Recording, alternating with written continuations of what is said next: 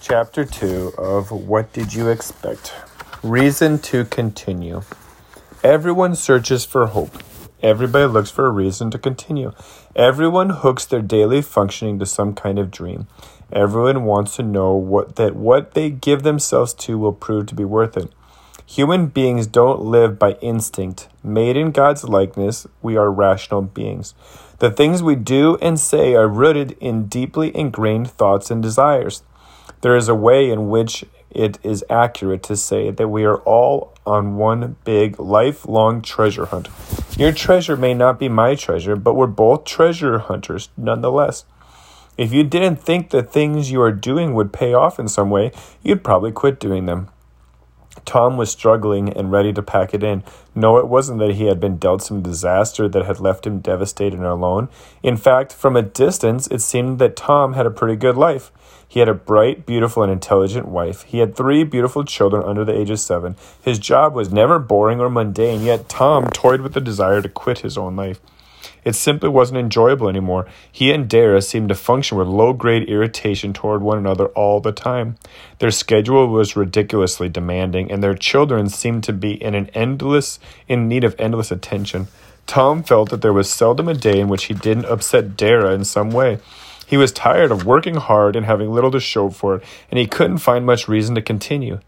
Cindy lay awake in bed. She was looking at Mac. It was hard for her to grasp that the man she was lying next to was the same man who had swept her off her feet.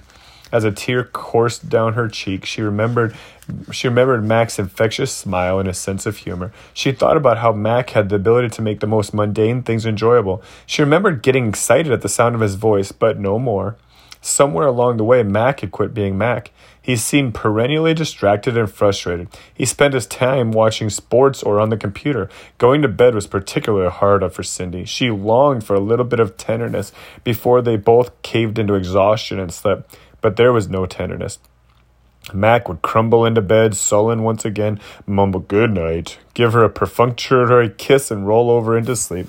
Night after night, Cindy would lie awake searching for a reason to continue. From the beginning, Erin knew that Will was very close to his family, but she never thought it would be like this. Erin feels like an outsider in her own life. She is tired of spending every holiday and vacation with Will's family. She is tired of all the intertwining of marriage, extended family, work, and church. How many holidays has she spent watching Will and his brothers having their time of their lives, quite oblivious to the fact that she isn't? She had long ago faced where Will's loyalties lie, and she knows that there will never be a decision that Will won't discuss with his family. She has thought a lot about what the Bible says about leaving and cleaving, and in her heart of hearts, she knows that Will has never left his family. Erin is tired of being the outsider and is finding it hard to continue. Nathan stood there with a crumpled note in his hand, and he had found it several weeks ago on the floor of, of their walk in closet. Things had been hard ever since then. Anita had been had made no denials. She had become emotionally infatuated with a coworker. No, this relationship had not been physical in any way. In fact, they had never been together outside work. But the note was devastating nonetheless. Anyone reading it would have called it a love note. Nathan doesn't know why he keeps it. He doesn't know why he digs it out day after day and reads it again and again. He just does. Anita seems remorseful and is doing everything she can to make amends. Nathan is thankful that she quit her job, but he can't get beyond the note. It stands in the middle of his life like an Everest that he knows he needs to climb, but never will. It is as though the note has taken away every reason he has to continue. Sandy looks at the uncooked egg that her three-year-old was just has just dropped on the floor, and she wants to scream. She feels more like a custodian than a wife. It seems to Sandy that day after day she gets up to clean and straighten things until she goes to bed. And then she gets up and does it all over again. She lives in sweats and sneakers. Those days of feeling attractive have almost faded from her memory. Fred has gained some weight and doesn't look too great himself. She passes by the full length mirror in the upstairs, upstairs hallway and thinks, what happened to us? The morning when the first years of marriage photo album had fallen off the closet shelf and onto the floor, she had hit the wall. It seemed that the pictures were of a different couple from a different time and place. The comparisons were devastating. She is tired of domestics of a domestic's existence, and she is not finding much encouragement to continue. Brandon is simply tired of the hard work. It is difficult not to wish for the early days once again. Being with Jesse has been so much fun had been so much fun. He had loved the spontaneous freedom of their relationship and schedule. He had loved the fact that Jesse seemed ready for anything at any time.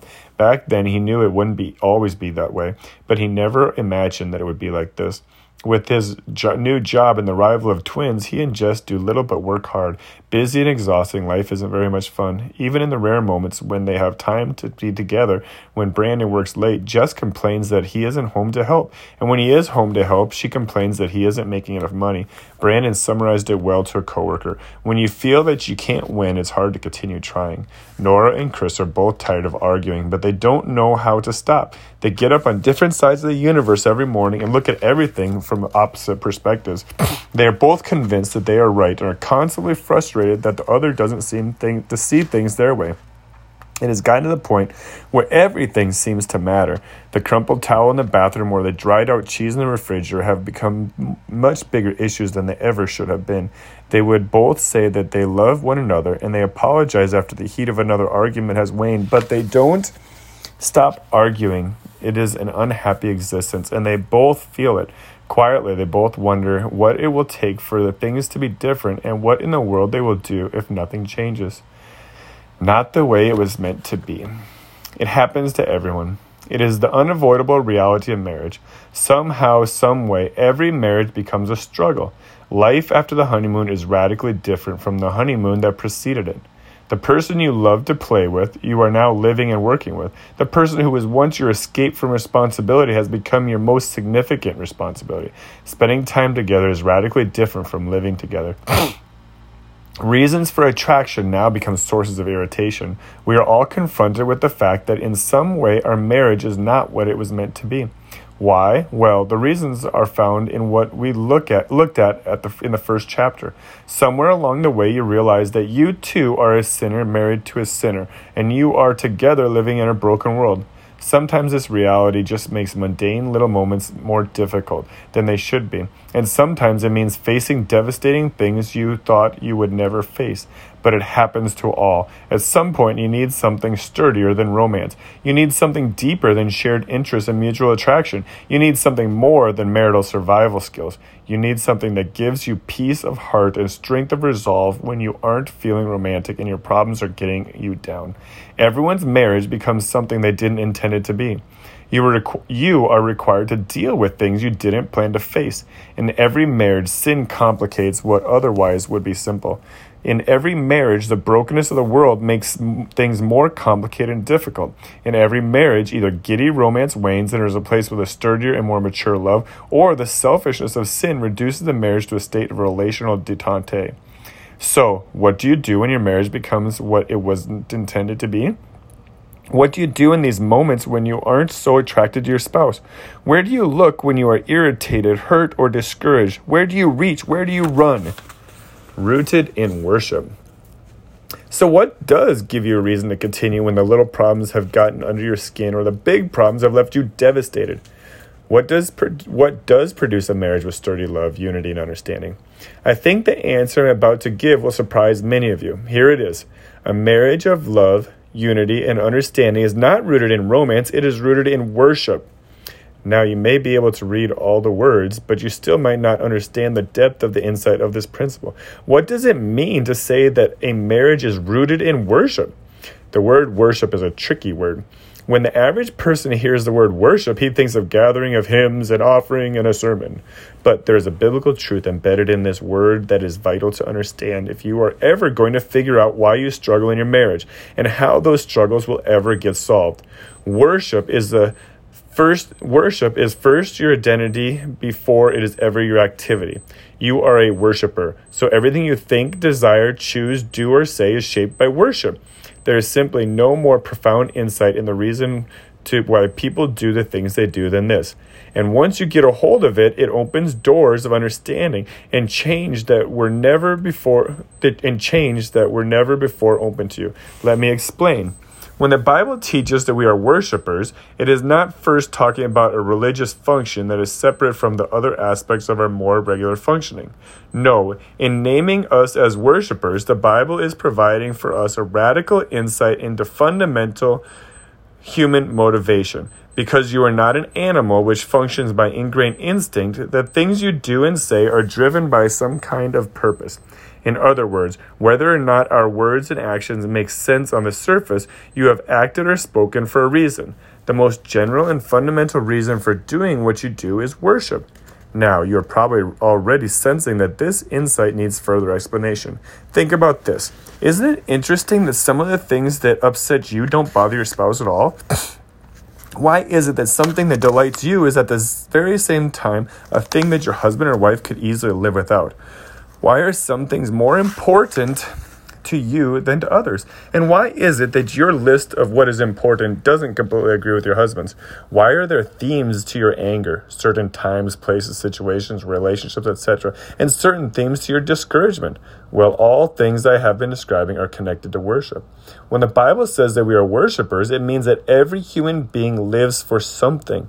All of us are digging for treasure. All of us are in pursuit of some kind of dream. Behind everything we do is some kind of hope. Every one of us is in constant pursuit of life. Perhaps you're thinking, Paul, I get all this, but I don't understand how it helps me understand my marriage. Let me take you further. Being a worshiper means that you attach your identity, your meaning and purpose, and your inner sense of well being to something. You either get these things vertically from the Creator or you look to get them horizontally from creation. this insight has everything to do with how a marriage becomes what it is.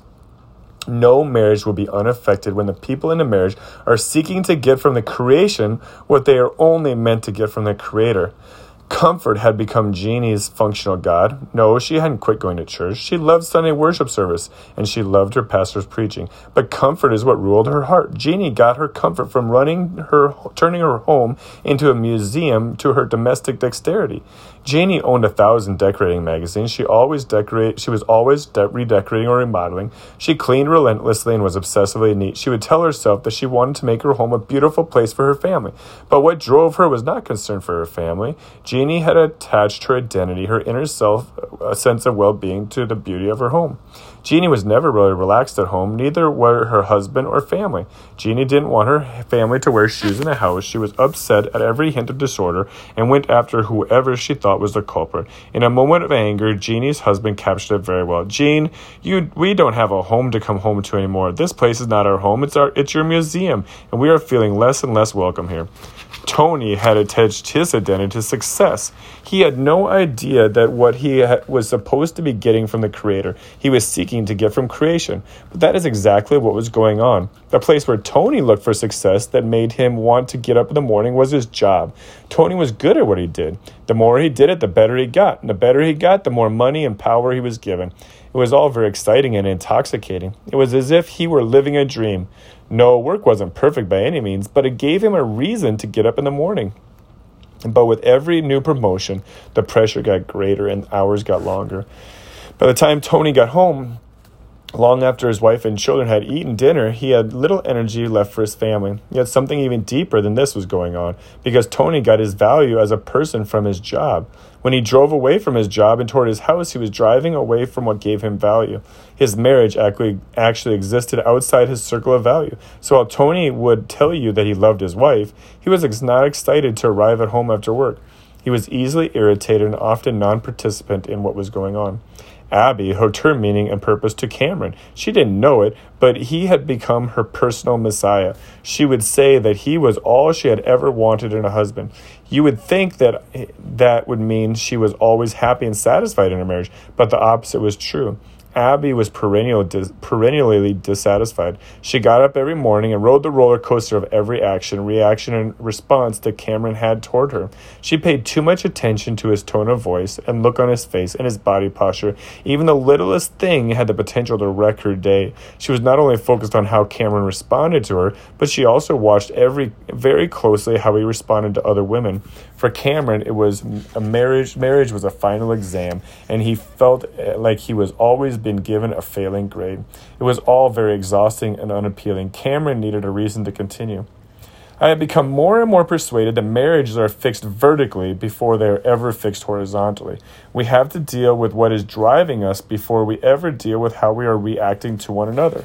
Every relationship is victimized in some way when we speak to we seek to get from the surrounding creation what we were designed to get from God. When God is in the rightful place, then we are on the way to putting people in their rightful place. But there is more. I am convinced that it is only in the worship of God, in our marriages, that we find reason to continue. What does a marriage rooted in the worship of God look like? Paul said something startling in Galatians 5:14. The entire law is summed up in a single command: love your neighbor as yourself. Now, I've thought about this many times. I have written those words. The entire law is summed up in a single command. I think I would have followed with love God above all else. But that is not what Paul wrote. How is it that love of neighbor summarizes all that God has called us to? The principle embedded in these words is incredibly practical and insightful once you see it. It is only when I love God above all else that I will ever love my neighbor as myself. At the foundational level, the difference, difficulties in our marriages do not first come because we don't love one another enough. They happen because we don't love God enough. And because we don't love God enough, we don't treat one another with the kind of love that makes marriages work. Consider the Ten Commandments. It is only when we keep the first four commandments having to do with the worship of God that we will be able to keep the last six commands having to do with the love of our neighbor. Sturdy horizontal love always begins vertically. Lasting, persevering, other centered living does not flow out of romantic attraction, personal coalescence, or lifestyle similarity. It is only when I live in celebratory and restful worship of God that I am able to to not not to be take myself too seriously and I am free to serve and celebrate another. I probably taxed your patience here, and you're thinking, come on, Paul, get to the point and help me understand what this looks like. Worship that gives you sturdy marital love and reason to continue will flow out of three ways that you must worship God. One, a marriage of love, unity, and understanding will flow out of a daily worship of God as Creator. It is only when you look at your spouse and see the glory of God's creative artistry that you will treat her with the dignity and respect that a healthy marriage requires. God created every aspect of your personhood.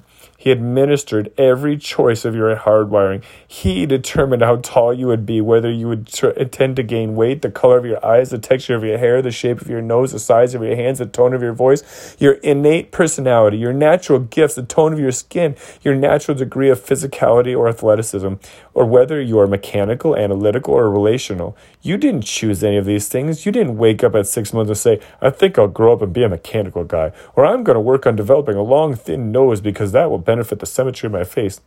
All these choices were made by the divine artist who has infinite creativity. But there are moments in our selfishness when that other person is in the way of what we want that we all wish we could rise to the throne of the Creator and recreate our husband or wife into our own image, or at least into someone who would be easier for us to live with.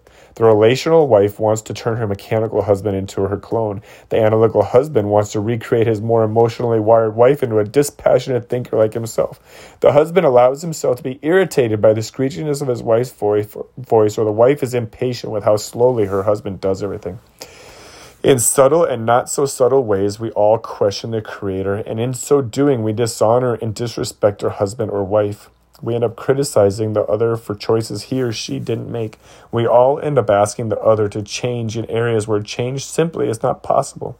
I cannot think myself taller. I cannot alter my natural creator innate ranges of gifts. When we celebrate the Creator, we look at one another with wonder and joy. When you look at your spouse and see the Creator's glory, then you feel blessed by the ways He is different. You are amazed and respectful of experiences and perspectives that he or she has brought into your life, which you never would have had without him. And you look for ways to communicate your honor for him in what the fingers of the Creator formed him to be. Two, a marriage of love, unity, and understanding will flow out of daily worship of God as sovereign.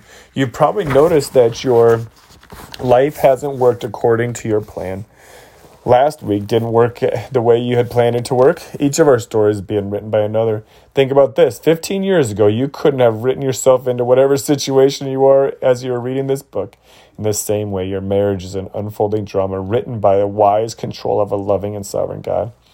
I was confronted with this the very first moments of my relationship to Luella. I stood behind her in the very first lunch line of a new college year. The line was on campus in South Carolina. Luella was raised in Cuba, and I was raised in Toledo, Ohio. There is no possible way that we could have controlled all the things that would have to be controlled to guarantee that we would be in that line together, not only on the same day, but on the precise same moment during that day.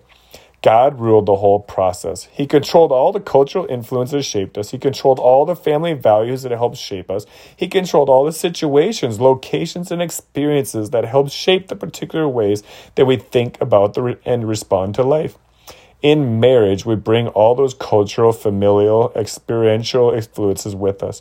So we come into marriage with a list of givens that aren't the givens of our spouse. We come with cultural expectations that aren't the expectations of others. We come in with schedule, aesthetics, and relational expectations that other person doesn't have. One expects dinner to be quick, a quick moment of food consumption, while the other expects dinner to be a time of relaxed eating and conversation. One person doesn't really care if the house is messy, while the other is trained to expect and maintain a neat environment. In one family, the roles of husband and wife were very defined and evident. In the other family, they were there they were there, but they were blurred. One family thought of money as something to be spent, the other thought of it as something to be saved. We could multiply example after example it doesn't take long in marriage before you realize that your spouse doesn't share your instincts. At that point, either you worship God as sovereign and celebrate the different way of looking at the world that your spouse has blessed you with, or you dishonor him by trying to rewrite his story. For example, the house you live in shouldn't be a reflection of one of you. It should be a beautiful mix of sovereignly produced sensibilities of both. Many husbands and wives carry with them the pain of dishonor and disrespect that results when their spouse has mocked and denigrated their way of doing things or rejected their family and their way of relating to thing, doing things. But when you begin to celebrate the sovereignty of God and how He formed you and brought you and your spouse together for His glory and your good, you quit being irritated by your differences and start celebrating how life has been enhanced by them. As a result, you will not only give room to your spouse's sensibilities, but you will honor him or her in what you do and say in the moments when you are confronted with the differences in your approach to the very same things. Number three, a marriage of love, unity, and understanding will flow out of a daily worship of God as Savior. There is no area that is more important than this. It doesn't take long to realize that you have married a sinner and that what you do when you make this discovery will determine the character and quality of your union. You will only respond in a way that is right, good, and helpful to your spouse's sin, weakness, and struggle when you are celebrating the transforming grace of an ever present, always faithful Redeemer. You cannot let your responses to your spouse in these moments be driven by hurt or self righteousness. They must be driven by worship. What does this mean? Well, first, it means that when you celebrate God as Savior, you are confronted with the reality of how much you are in desperate need of grace. This makes it impossible for you to look at your spouse as the only sinner in the room, or more of a sinner than you are. The fact is that no one gives grace better than someone who is convinced that he needs it as well. Worshipping God as Savior also means that you find joy in being part of the work of grace that God is unrelentingly committed to doing in your spouse's life. So, when your spouse blows it, you will not throw her sin in her face. You will not make her feel guilty for how hard fail how hard her failure makes life for you. You will not use your her sin against her. You will not keep a detailed history of his wrongs against you. Rather, you will look for ways of incarnating the transforming grace of the Savior. You will be ready to encourage her when she fails and restore him when he fails, and you will not treat her as less righteous than you. Reason to continue. Where will you find the reasons to continue working on your marriage in those disappointing moments when those reasons are most needed? Well, you won't find them in your spouse. He or she shares your condition. Your spouse is still a flawed person in need of God's transforming grace. You won't find them in the ease of your circumstances. You will live in a world that is groaning and broken. You won't find them in surface strategies and techniques. Your struggles are deeper than that. You will only find your reasons to continue by looking up. When your heart rests in the amazing wisdom of the choice of a powerful creator, you have given yourself reason to continue. When your heart celebrates the myriad of careful choices that were made to bring your stories together, you have been given yourself reason to continue. When your heart is filled with gratitude for the amazing grace that you both have been given and are being given, you have given yourself reason to continue. You are not alone. You are creating, ruling, transforming Lord is still with you. He has brought your stories together and placed them smack dab in the middle of his redemptive story. As long as he is creator, as long as he is sovereign, as long as he is the savior, you have reason to get up in the morning and love one another, even though you aren't yet what he created you to be. That's the end of chapter 3.